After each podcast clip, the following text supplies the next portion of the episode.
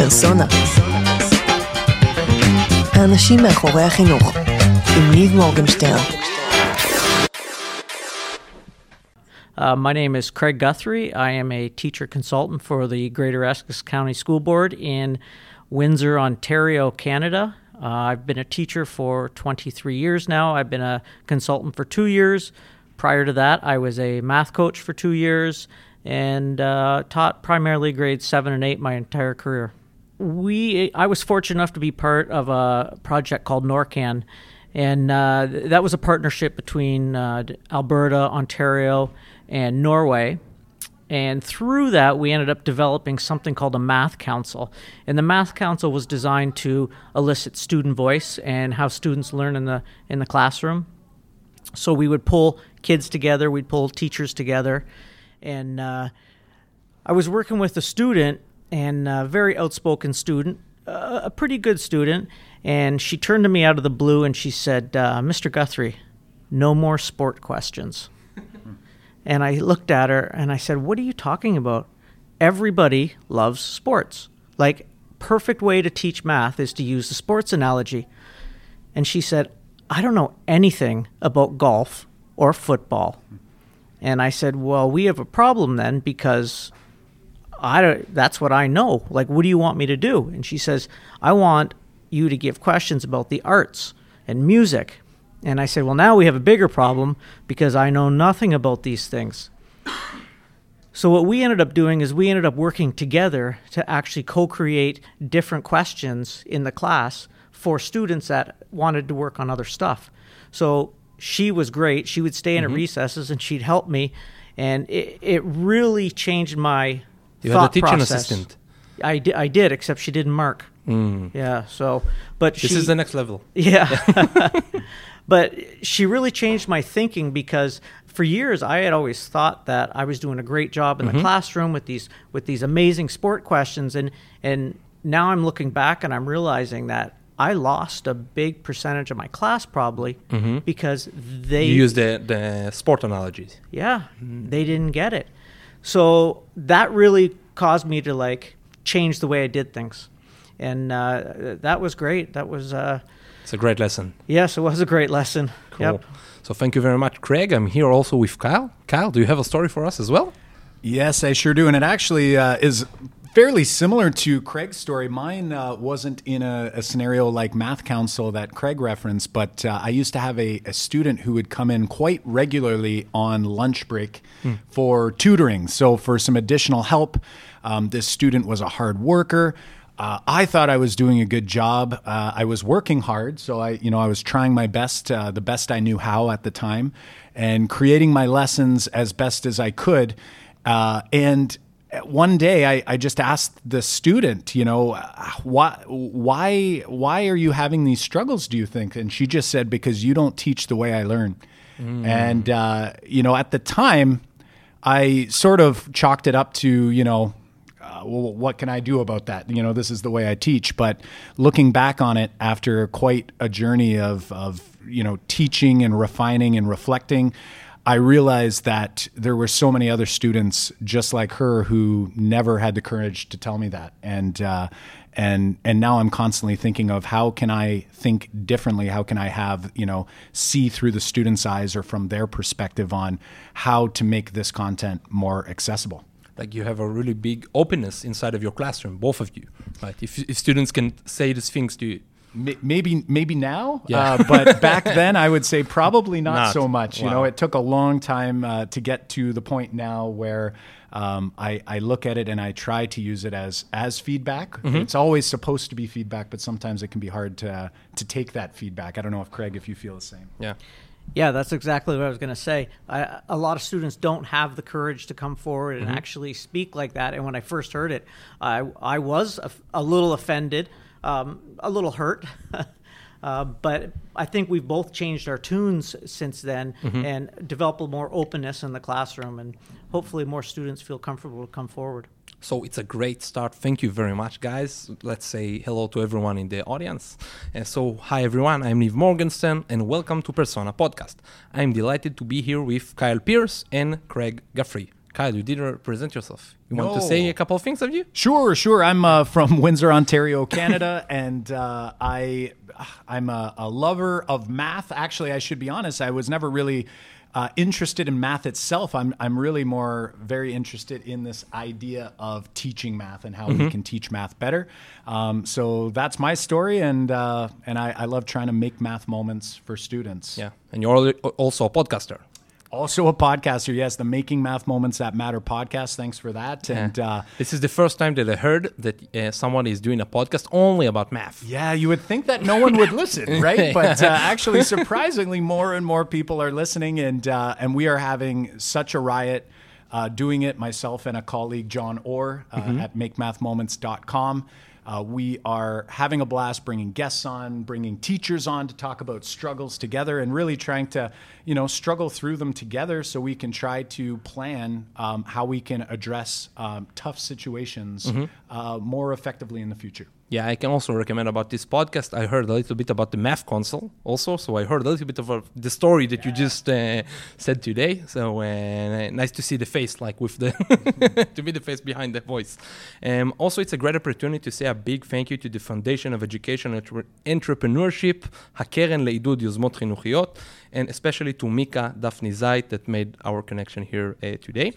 Uh, so I, we said that we're going to talk about two main topics. One is your personal change from the traditional teaching methods of mathematics to um, to the way you teach today, like what you spoke about uh, earlier. And the second is about uh, how do you cultivate 21st century skills with teachers and with students. So I heard in the f- in your first episode inside the podcast that you talked about that you were a very traditional teacher, Kyle. Right? You said you were a very traditional teacher, and uh, first of all, uh, it was amazing that you you you shared it with Yeah. everyone. Um, and how how did you check yourself? How did you uh, understand that that you are walking in the wrong path? Yeah, yeah. I, I think um, you know we we do as we're taught, you know, and I was taught in that method, and and I also like to be very explicit and say that the, you know it's a, not a judgment. It's not a you know I did my best based on what I knew, and uh, and I think we can always get better regardless of where we are in our journey. And for me, uh, I was just personally not able to help all of my students. I could help some of my students in that model. So some students were coming out with high levels of achievement uh, based on what I was assessing them on at the time. I've since evolved that idea uh, of what it is that is important to to me in in mathematics. Um, but ultimately, at the end of the day, you know, as I shifted away, I could see over time students leaning in, uh, becoming more interested in solving problems like I had never been able to do when I used the traditional model. Um, so that's something that we're just, we're constantly working on. We're, we're refining. We're trying to make it better. And I guess the sad reality is that no matter how long we do this, there's always still those lesson flops, right? A lesson that you think is going to go really well and it's going to you know go off without a hitch, and then you hit a speed bump. So uh, it is a journey, and it's just something that um, you know I, I'm uh, so happy to be on, and uh, you know, and we're encouraging you know those who are listening to an educational podcast are probably the right people to be on that journey because clearly they care about their students and they care about you know continuing to evolve in their teaching teaching practice. Yeah, and Craig, you before you you said in the workshop that we had earlier, you said that you were like you you are 17 years already teaching, before you had like an an enlightenment. What was your enlightenment? The TLLP, What is uh, it? working with Kyle, and uh, we applied for a TLLP, a Teacher Learning and Leadership Program. And my Mm-hmm. It's a TL program inside of uh, Ontario, right? Yes, it is. It's like a professional development program. Um, and uh, you can apply for it, and if your application gets accepted, they will fund your idea. And my idea was, uh, and Kyle's was very similar, was uh, using iPads in the classroom, like using technology. And so my plan was to create a completely digital classroom. And um, lots of hiccups.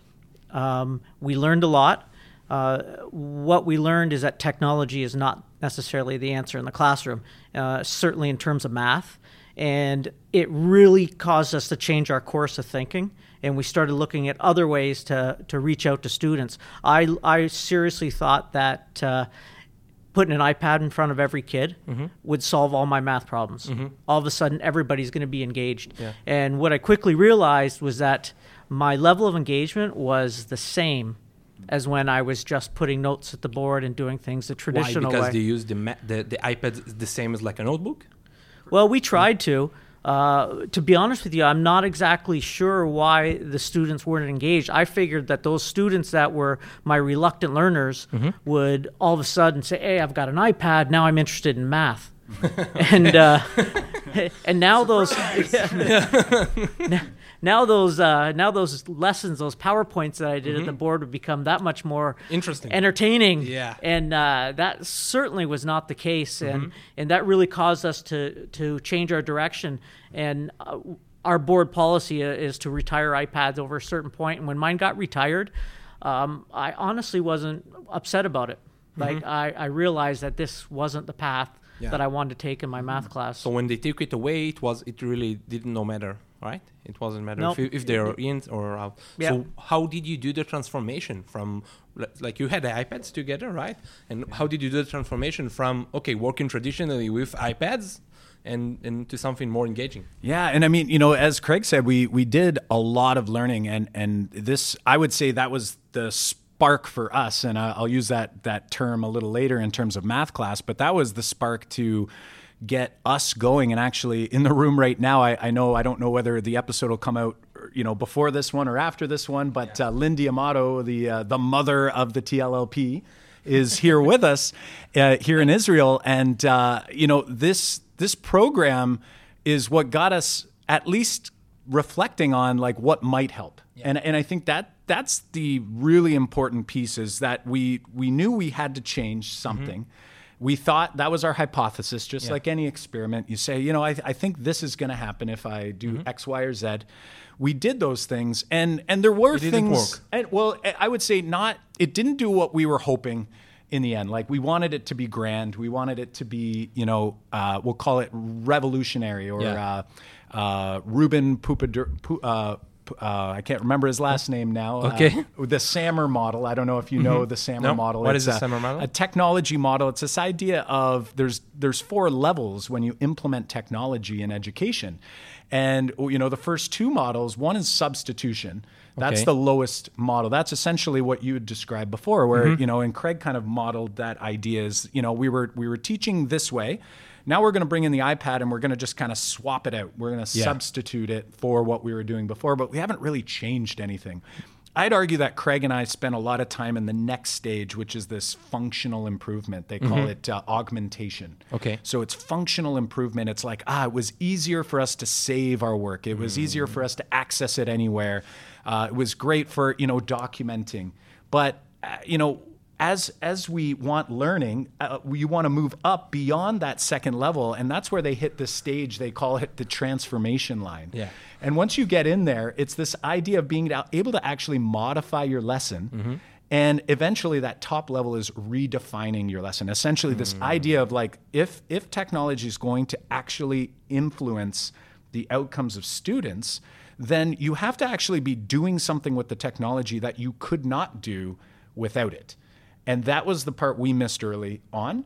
And when it comes to math, what we, we I think landed on is that you know there's not a whole lot of tools out there that will actually redefine my math class. Mm-hmm. I need to redefine my math class, right? so it wasn't the technology Yeah. that was going to redefine my class. We had to rethink how we were doing our math class. So we sort of said, let's put that kind of to the side. We still use technology. We Yeah. don't want to suggest. Uh, Craig is an IT consultant now, uh, so he's he's not advocating that IT is bad. Yeah. Um, you know, we're still advocates for technology. However, we just um, we don't rely. Uh, if I could change one thing in my classroom, it would be based around how I lead my lesson, how I facilitate my lesson, not necessarily having a, a tool, a, a digital tool in a student's hands or not. Yeah. So lots of learning there, and uh, and I think in the math world, there's lots of great innovations like a tool called Desmos. I don't know if that's popular here.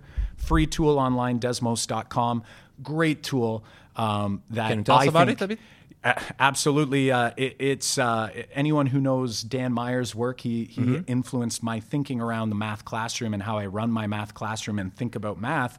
Um, he's now the chief academic officer there, and it's a really uh, interactive, uh, investigative tool based on graphing calculator that's built into activities that really take abstract concepts. So when you think of the middle schools and upward, Yeah. where things get pretty abstract and, and very complex for students, For they academia. find creative ways Yeah. to make it engaging and make them curious and do all the things that you know John and I talk about on the Making Math Moments That Matter podcast. Those three parts of our framework that Mm-hmm. we really want to have in our lesson. They do a great job of that.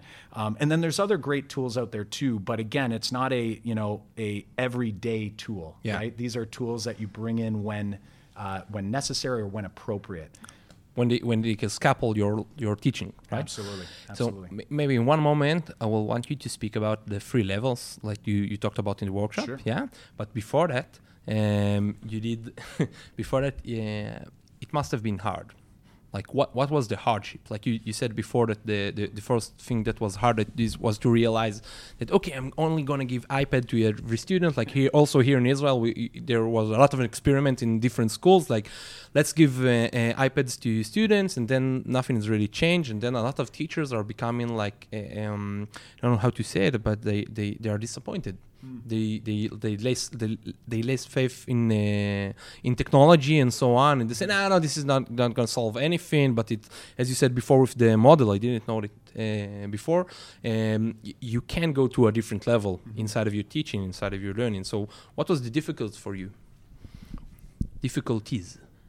It was a pretty slow process, actually, and it coincided with um, w- our school board created a math task force right about the same time that kind of delved into the research in math and the best.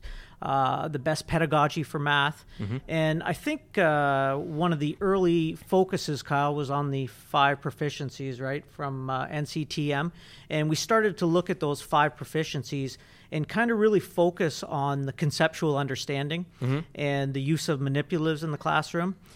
And that's been a journey in itself because, you know, f- for years we've had manipulatives that literally sat in the back of the classroom and nobody Like? ever used them because nobody knew how to use them. And you know what? I- I'm totally guilty of it. I can still remember the day my daughter brought home her grade five math textbook and she was trying to add two digit numbers and it was all with uh, base 10 blocks.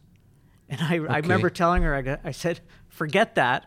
Here's how you do it. Yeah, and and at the time, I actually spent time trying to figure it out. It was in the Bath book. it was yeah, it's in our math textbook how, mm-hmm. how to use the base ten blocks. Yeah. Um, and I didn't know how to use them. Mm-hmm. And I'm reading the examples, and I'm like, finally, I said, you know what, this is this is dumb. Yeah. Like, let's just do it the procedural way. Mm-hmm. And that's the way I taught her.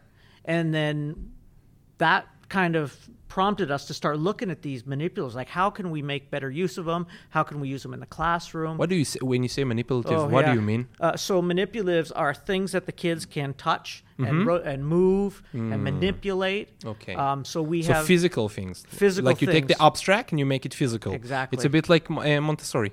Yes, yes, exactly. Mm-hmm. Um, you know, so some of the examples of manipulatives that we would use is we have uh, linking cubes. So Mm-hmm. cubes that just connect together, and he- here they called them Legos. Yeah. And they look very much like they. They actually they Hey, you, you don't have Legos in Canada? Why did you bring Legos? yeah. they I think they actually called us the Lego Masters when we came in. But but that and we we used a lot of like algebra tiles. Um, and, and that's that's been a huge learning process in itself. Um, and especially now that we're in a in a position where we're trying to professionally develop an entire school system. Yeah. Uh, that's been a, a big challenge because you know we have teachers changing grades, um, changing assignments, missed out on professional development, and now all of a sudden they're in a position where they have to use manipulatives and they have no idea how to use them. So you said you initiated a task force. I didn't initiate the task Uh, okay. force. Um, our I think it was our superintendent, uh, Dr. Clara Howitt, Mm-hmm. And who what, initiated. who the was task force. inside the, the task force? Oh, the task force was made up of uh, teachers, uh, principals, superintendents, uh, trustees, university professors, Mm-hmm. um, parents. students. We brought There- students in late in the process. Yeah, after come uh, again? You Yeah. brought in. We brought in uh, students late in the process. Um, the the when we talk about Math Council and the work Craig uh, had done through some of our work with the NORCAN project, which uh, which I we may may or may not get to chat about, but uh, through our TLLPs led Yeah. to some projects like we're doing here in Israel. And uh, late in the process, we were able to bring in some student voice. But early on, the, the in the process, it was now five years ago, I believe, when the math task force had first come together. So that was before that time. But uh, but yeah, stakeholders. We tried our best to get as much voice as possible from uh, stakeholders in the community in the province. Uh, and actually, we had we had put out surveys through the task force as well, which did get student voice through those surveys as well. So I suppose in that uh, in that regard. So Okay. Can you speak a little bit about the Math Council? Because I heard it a little bit in your podcast, but I will be re- really happy to hear it from, from you. So we were part of a, a project called NORCAN um, with Norway and Alberta, and we were visiting uh, Norway, and we heard the uh, uh, they had a student union president. So over there, they actually have a student union, and they actually elect a president. And You don't have a student union in your school? no, we don't. Okay. But this is a student union for the whole country. Ah, okay. Yeah. so we have a parliament, Mm-hmm. let's say, but Okay. uh, not a union. Um, so we heard him speak, and, and our principal um, was he was he was a, a visionary. Mm-hmm. Like he had all these big ideas floating around in his head, and when he heard this this guy speak, he was like the light bulb went off. Mm-hmm. He says, "This is what I want back in my school." He says, "I want to elicit student voice to help improve the learning of math." So when we got back to uh, Ontario, he presented the idea to us and to be honest with you we were kind of like what the heck is this like why are we asking The why, students. why are we asking mm-hmm. students how they learn best like we Yeah. know how they learn best Yeah. And because you know uh, we, we also have like student parliaments inside of the schools here in Israel, but usually it's more like to about decoration and then the other like the extracurricular. It's not about the main. that that's the same we have Yeah. that also uh, but no this was uh, what we did is we we pulled teachers out and we pulled select students out from every class and we sat down and we we just basically had a very relaxed informal discussion on how students love to learn math. And what came out of that was amazing. Yeah. and that kind of started our thinking on uh, you know getting students involved more more in the classroom becoming more of a partner in the classroom. And it really I I think for me personally it was it was big because it made me really reflect on my practice. Yeah. and, and I certainly hope that the students appreciated it at the time um, that they had more ownership in, on what's going on in the room. Now this is really interesting because I think that some of the people that are hearing us now, this some of them say, "Wow, it's amazing," but how do you start s- such a thing? Because you need to make students to talk about pedagogy, right? It's it's not uh, so easy. Like some of us will say, "No," but the students only want to, like to to not to learn and to do other things and so on, and to play and um, and this is the one thing. And how do you make like stakeholders to listen to students? Because it's also not trivial. I'll take the first Like- part. You take the second. Yeah. Um, yes, it, you'd be surprised when you bring students to the table and uh, you ask them how they like to learn math. You'd think that um, they'd come up with all kinds of crazy stuff, but the kids were brutally honest. And they took it serious. Like it's like when you give them that responsibility, they accept that responsibility and run with it. Um, it was really shocking to us. Even we brought in some students that uh, I don't want to call them troublemakers, but you know, kids that were kids that were challenging in the classroom. Kids that, that did trouble. Thank you. And um, all of a sudden, when when you handed them that responsibility, they they took it seriously. And rose to the, to the challenge. Yes, and and and that's when it also makes you realize that kids are more invested in their own education, really, I think, than we realize. Mm-hmm. Even though they pretend not to be, and especially, and I think this is what we're finding in math. Yeah. is that students that uh, are are struggling in math disengage because they're not. They're struggling and they're not interested in it. Whereas when we gave them that responsibility, all of a sudden they became more more interested in uh, learning the math. Yeah, and, you know the part that I would ask, I, I think you you really nailed it there, Craig. I think I, I think one of the major factors in order for something like this to to actually Happen. happen in a in a school or even in just a single class if let's say is really the the educators have to truly want to hear the student voice which means i feel like a lot of the work it falls on us as the educator mm-hmm. because the student if you say hey do you want to do a math council they're going to say no because they don't know what that means they Yeah. don't know why they you know so really Maybe they don't believe that someone will really listen. Exactly. Why am I going to do this work or Yeah. take this time? But uh, I think the reason it works so well at our school at Tecumseh Vista when uh, Paul Bisson, who our, our principal, who brought this idea forward, was because he he passionately wanted to know what students thought, Mm-hmm. and and so he did a lot of deep thinking about it. And we've we've tried to do this in other schools, and other schools have taken that idea and run with it. Mm-hmm. But we find where it doesn't typically work is when it's a school that's like it sounds like a good idea Mm-hmm. Can we do that too? You know like and i don't know if you kind of get the the this the drift. What Mm-hmm. i'm saying is yeah that would be fun. Let's give it a try. Like eh, if you just want to give it a try it's Don't probably it. not going to work Yeah. right? Like it's like if you truly want to make it happen You need to be invested you've got to be invested. That means you're going to have to put up you know you're going to have to reflect on that. And obviously uh, you know reaching out to I, I think craig would be an amazing resource for people to reach out to or myself to you know if you have questions Yeah. ideas or how you might want to structure it but at the end too the other big thing we found is trying to keep it we as educators we are so in love with structure Mm-hmm. where you know we almost over plan let's say you know a meeting with students and if it's over planned Yeah, then again you it's have like, no voice to the now the voice is gone right so it's like you have to you you have to think uh, like a mentor like Mm-hmm. a coach uh, you know i'm going to have this idea Mm-hmm. and i need to anticipate what might happen here like how am i going to keep the conversation going without having a formalized agenda that makes everyone feel like oh i can't talk until they let me you Yeah. know so You it- need it to, really- to have a really open conversation and to be really open to to come with a lot of questions and not with answers. Exactly. Yeah. Being curious, I think, right? It, it comes back to that idea of, tr- of truly being curious, and they have to see and sense that that you know when you're asking them questions Yeah. that you're you're truly interested in what they have to say and not judging and you know not trying to guide or lead them down a path that they ne- don't necessarily want to go down. yeah. It was funny because one of the things that he did to try and informalize the process is that in uh, in Canada we call our teachers Mister, Mister Pearce, Mister Guthrie, and Paul was so impressed how in Norway everybody calls their teacher by their first name as, as they do here. Yeah. and that is so foreign to us. So at the first meeting, he said to the kids, he goes, "Okay, we're calling each other by our first names." And the kids were like, "What? Yeah. Who- who said it? Yeah, Who said it? You, Kyle? No, it's our principal. our Ah, your principal, principal? Yeah, yeah. And uh, And they say yes, Mister. well, they, they they did it. They had a really hard time. Yeah. wrapping their heads around that. Wow. So, uh, wh- what do you recommend the first stage to someone that is listening to us and wants to do it? Oh, that's a good question. Um, I find it. I've worked with a number of schools that are trying to set it up. First of all, there has to be the desire. You, you have to have teachers that are willing to sit down at a table and listen to students.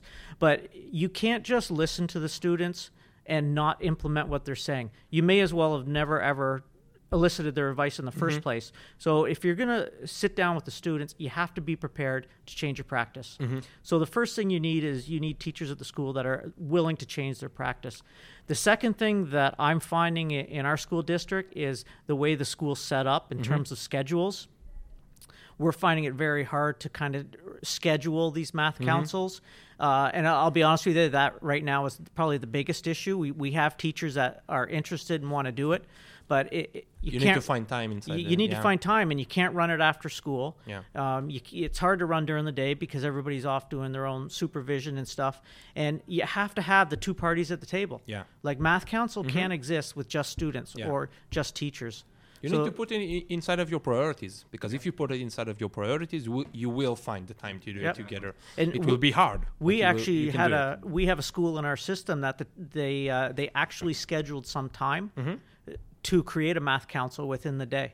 So they have teachers that that have a same period off, Mm-hmm. and they're pulling kids now and, and working with those kids. Yeah. You know, one of the main things that I hear from it that it, it doesn't have to be only about math.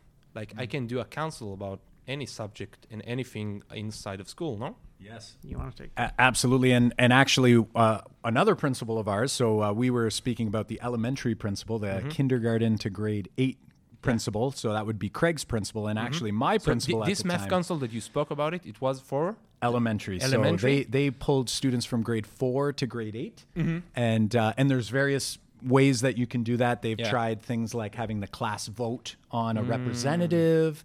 Um, there's been times where we found it, it can be really interesting to actually like individually invite certain students that you want to get a voice from because. Yeah. sometimes you know if you do the elect what we found if if students elected a, a representative for their class Mm-hmm. it ended up being you know let's say a top achieving student Mm. uh, a student that tends to go for student parliament or those Yeah. types of roles but sometimes what you really want to know is what's that student you know In the how- back. yeah what about tommy at the back who Yeah. never uh, participates and looks you know sort of like disengaged in my class like that might be a great student to say hey like i really want to hear what you have to say we'd love it if you join Mm-hmm. so those are things to think about but then as we went into high school um, it's, the, it's the same uh, student in all of the meeting of the council, or you change? Uh, I, again, you, you- can, yeah, it totally flexible Yeah, based okay. on. Uh, I, I think you know, starting. I, I think what's worked well for us is starting with at least a core group, Mm-hmm. uh, and then trying to have that build and, and grow from there. Right. So we also don't want it to be an exclusive, uh, you know, Mm-hmm. Exclusive situation. Yeah. Exactly.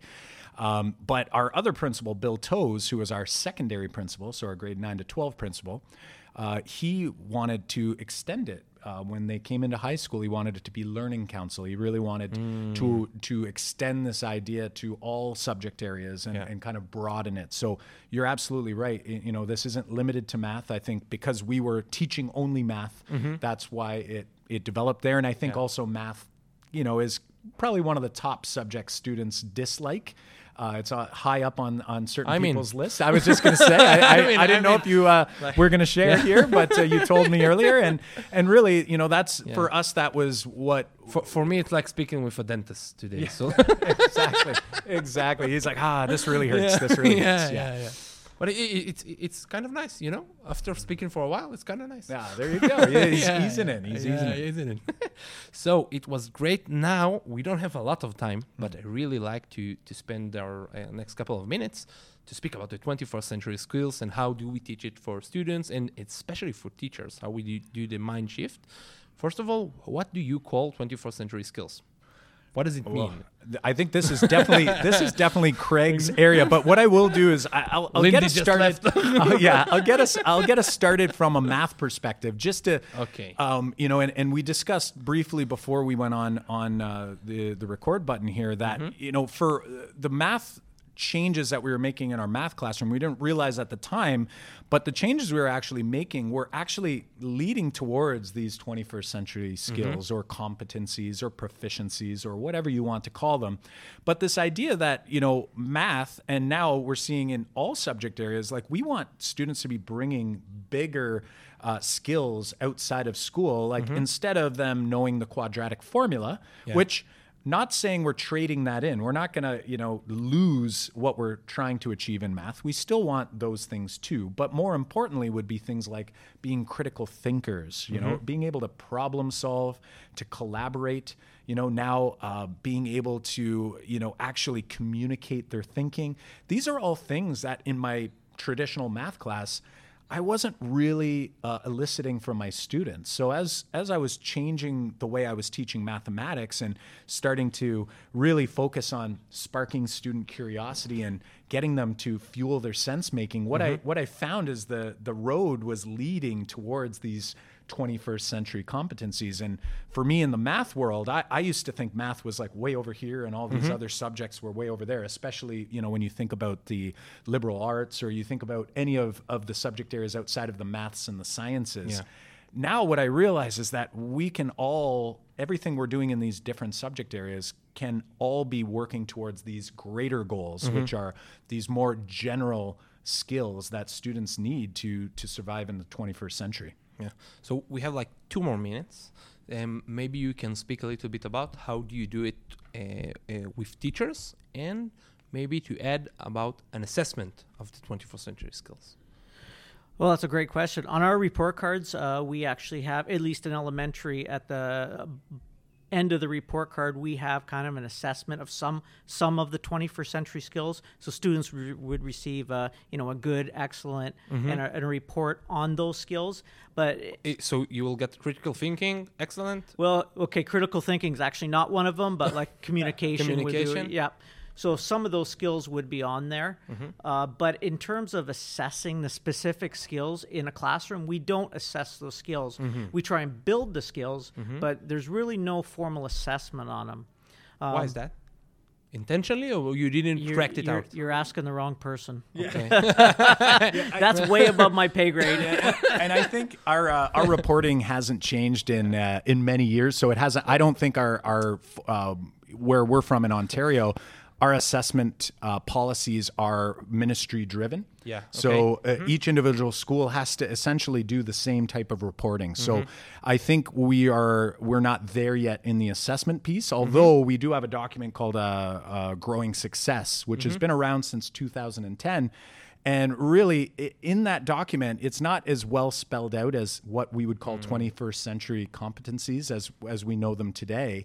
Um, but within that document, it does talk about all of these ideas of really trying to push students towards the mathematical processes. I, I'm speaking specific to mathematics, but we do uh, look at the processes and we should be assessing them as we go through our, our curriculum.